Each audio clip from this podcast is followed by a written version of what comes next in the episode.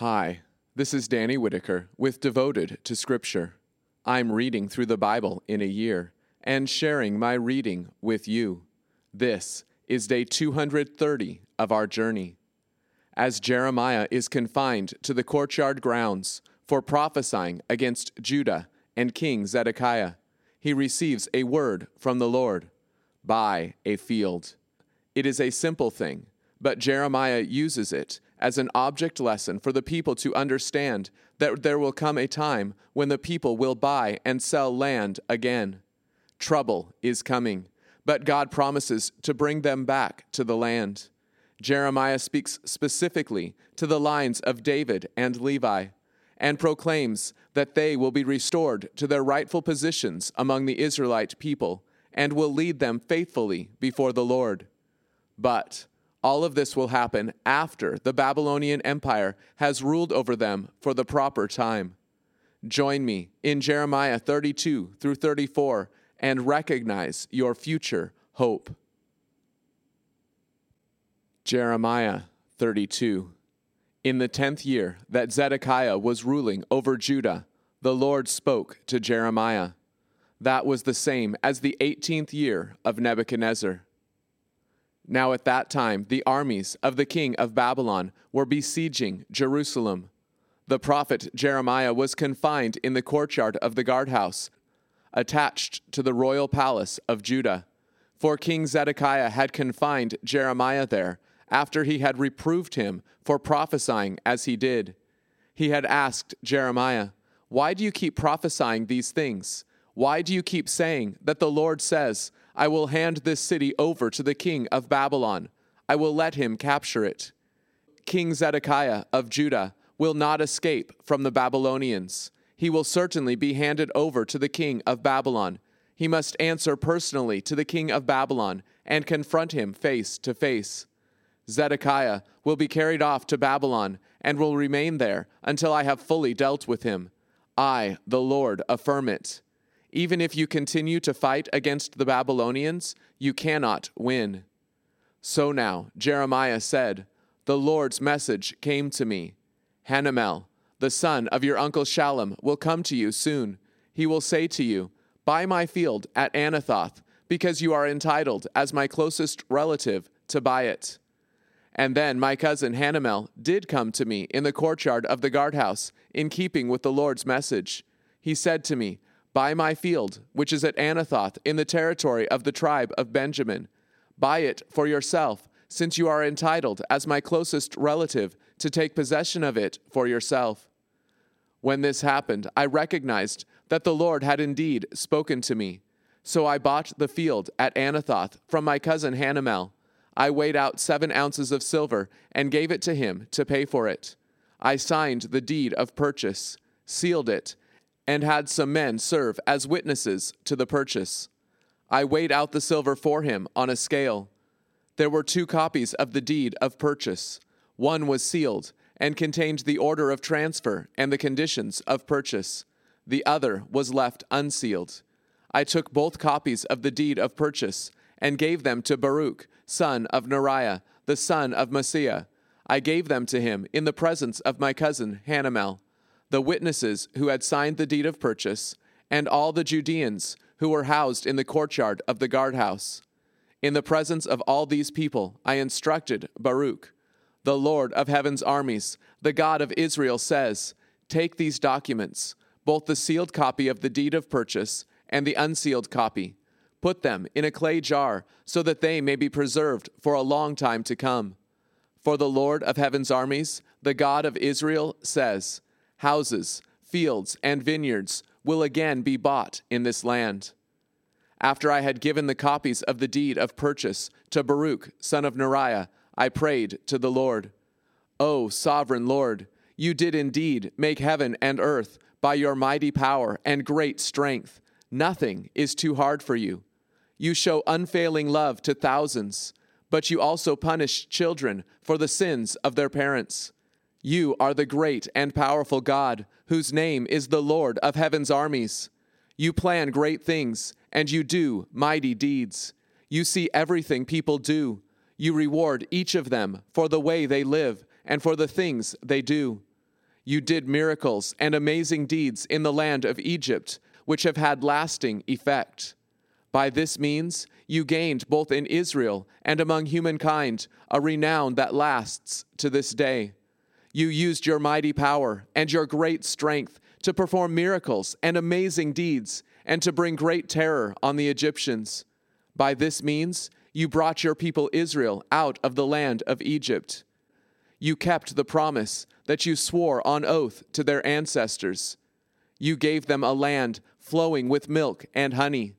But when they came in and took possession of it, they did not obey you or live as you had instructed them.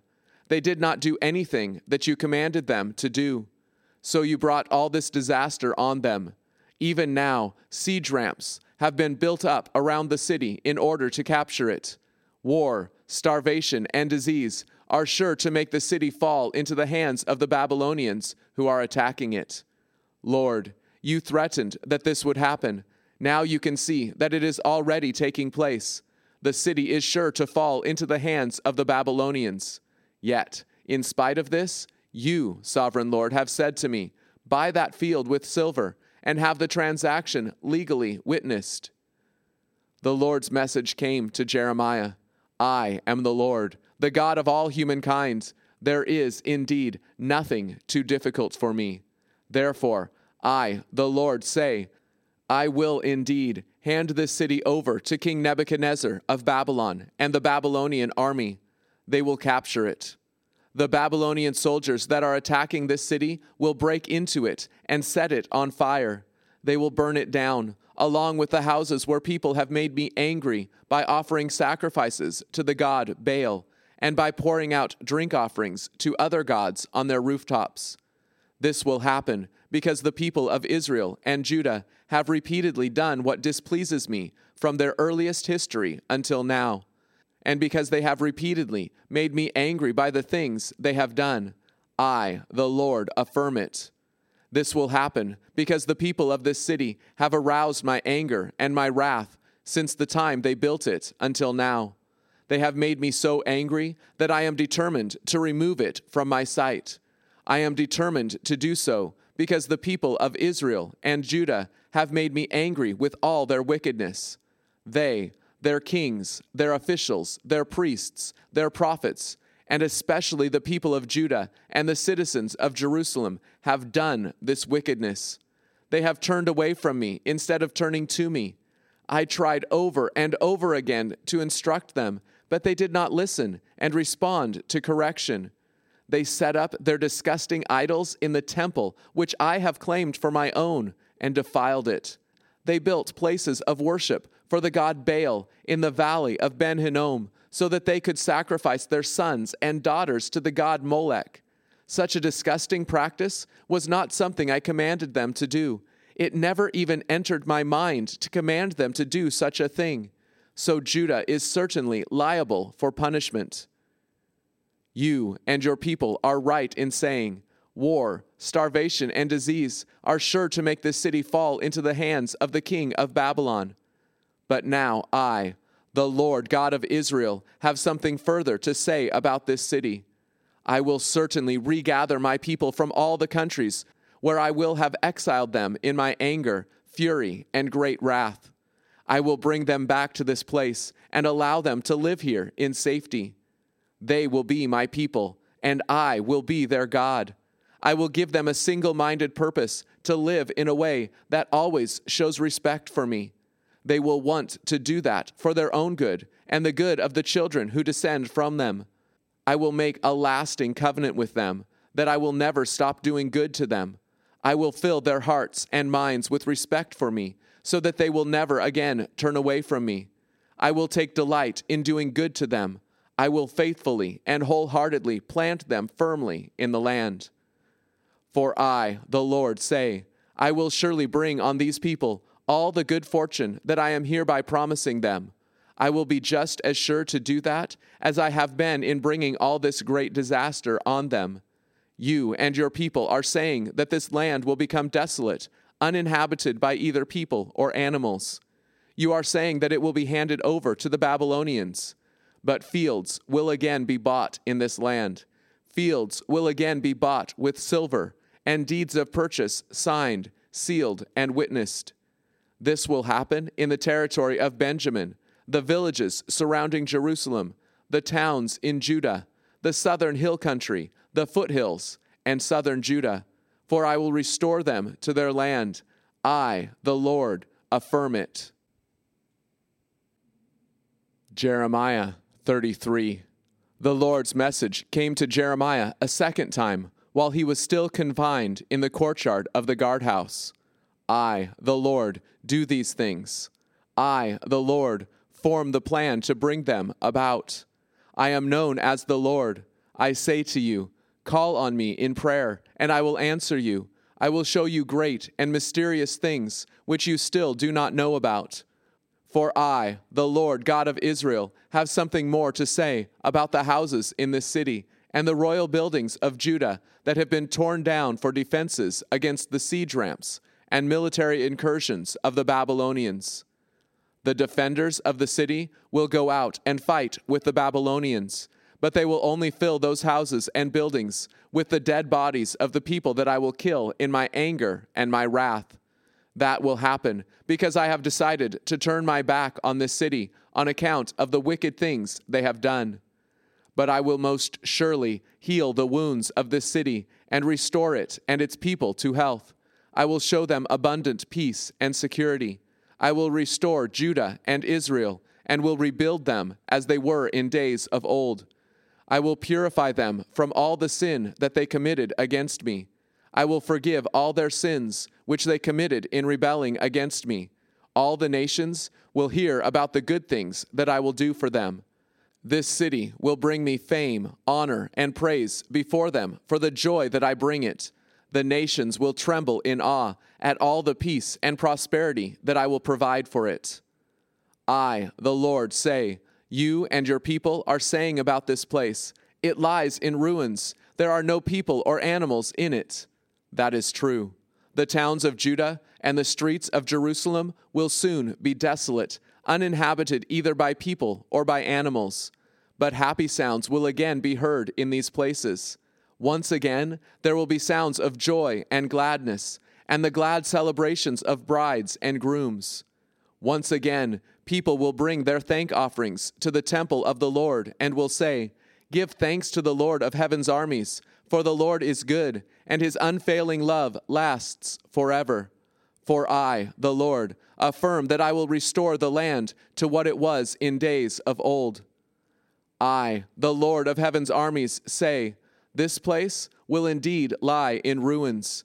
There will be no people or animals in it. But there will again be in it, and in its towns, sheepfolds, where shepherds can rest their sheep. I, the Lord, say that shepherds will once again count their sheep as they pass into the fold. They will do this in all the towns in the hill country, the foothills, the Negev, the territory of Benjamin, the villages surrounding Jerusalem, and the towns of Judah. I, the Lord, affirm the time will certainly come when I will fulfill my gracious promise concerning the nations of Israel and Judah. In those days and at that time, I will raise up for them a righteous descendant of David. He will do what is just and right in the land. Under his rule, Judah will enjoy safety, and Jerusalem will live in security. At that time, Jerusalem will be called, The Lord has provided us with justice. For I, the Lord, promise David will never lack a successor to occupy the throne over the nation of Israel, nor will the Levitical priests ever lack someone to stand before me and continually offer up burnt offerings, sacrifice cereal offerings, and offer the other sacrifices. The Lord's message came to Jeremiah another time I, the Lord, make the following promise. I have made a covenant with the day and with the night, that they will always come at their proper times.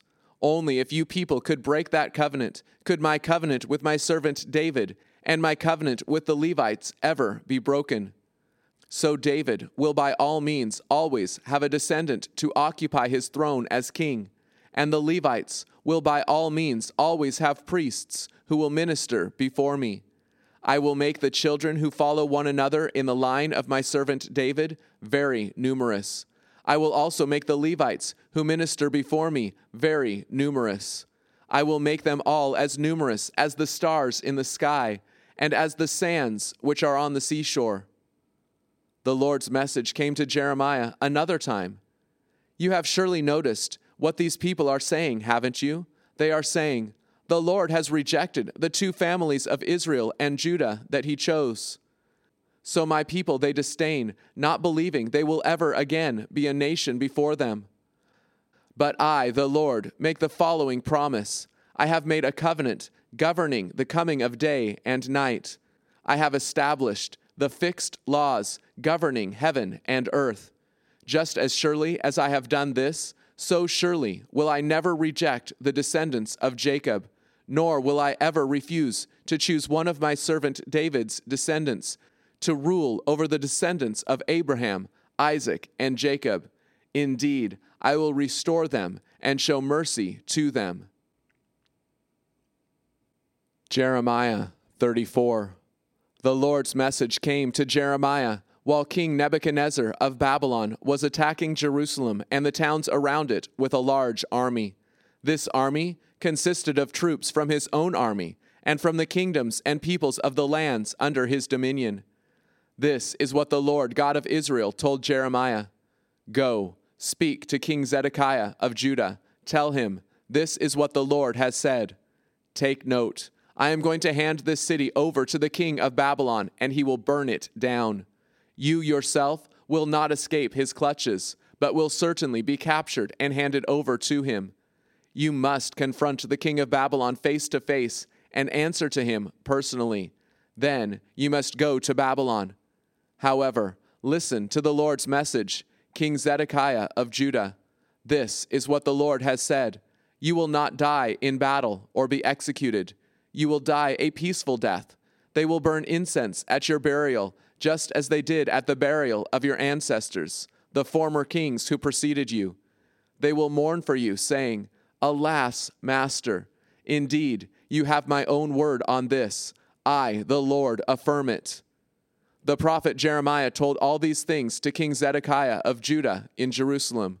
He did this while the army of the king of Babylon was attacking Jerusalem and the cities of Lachish and Azekah.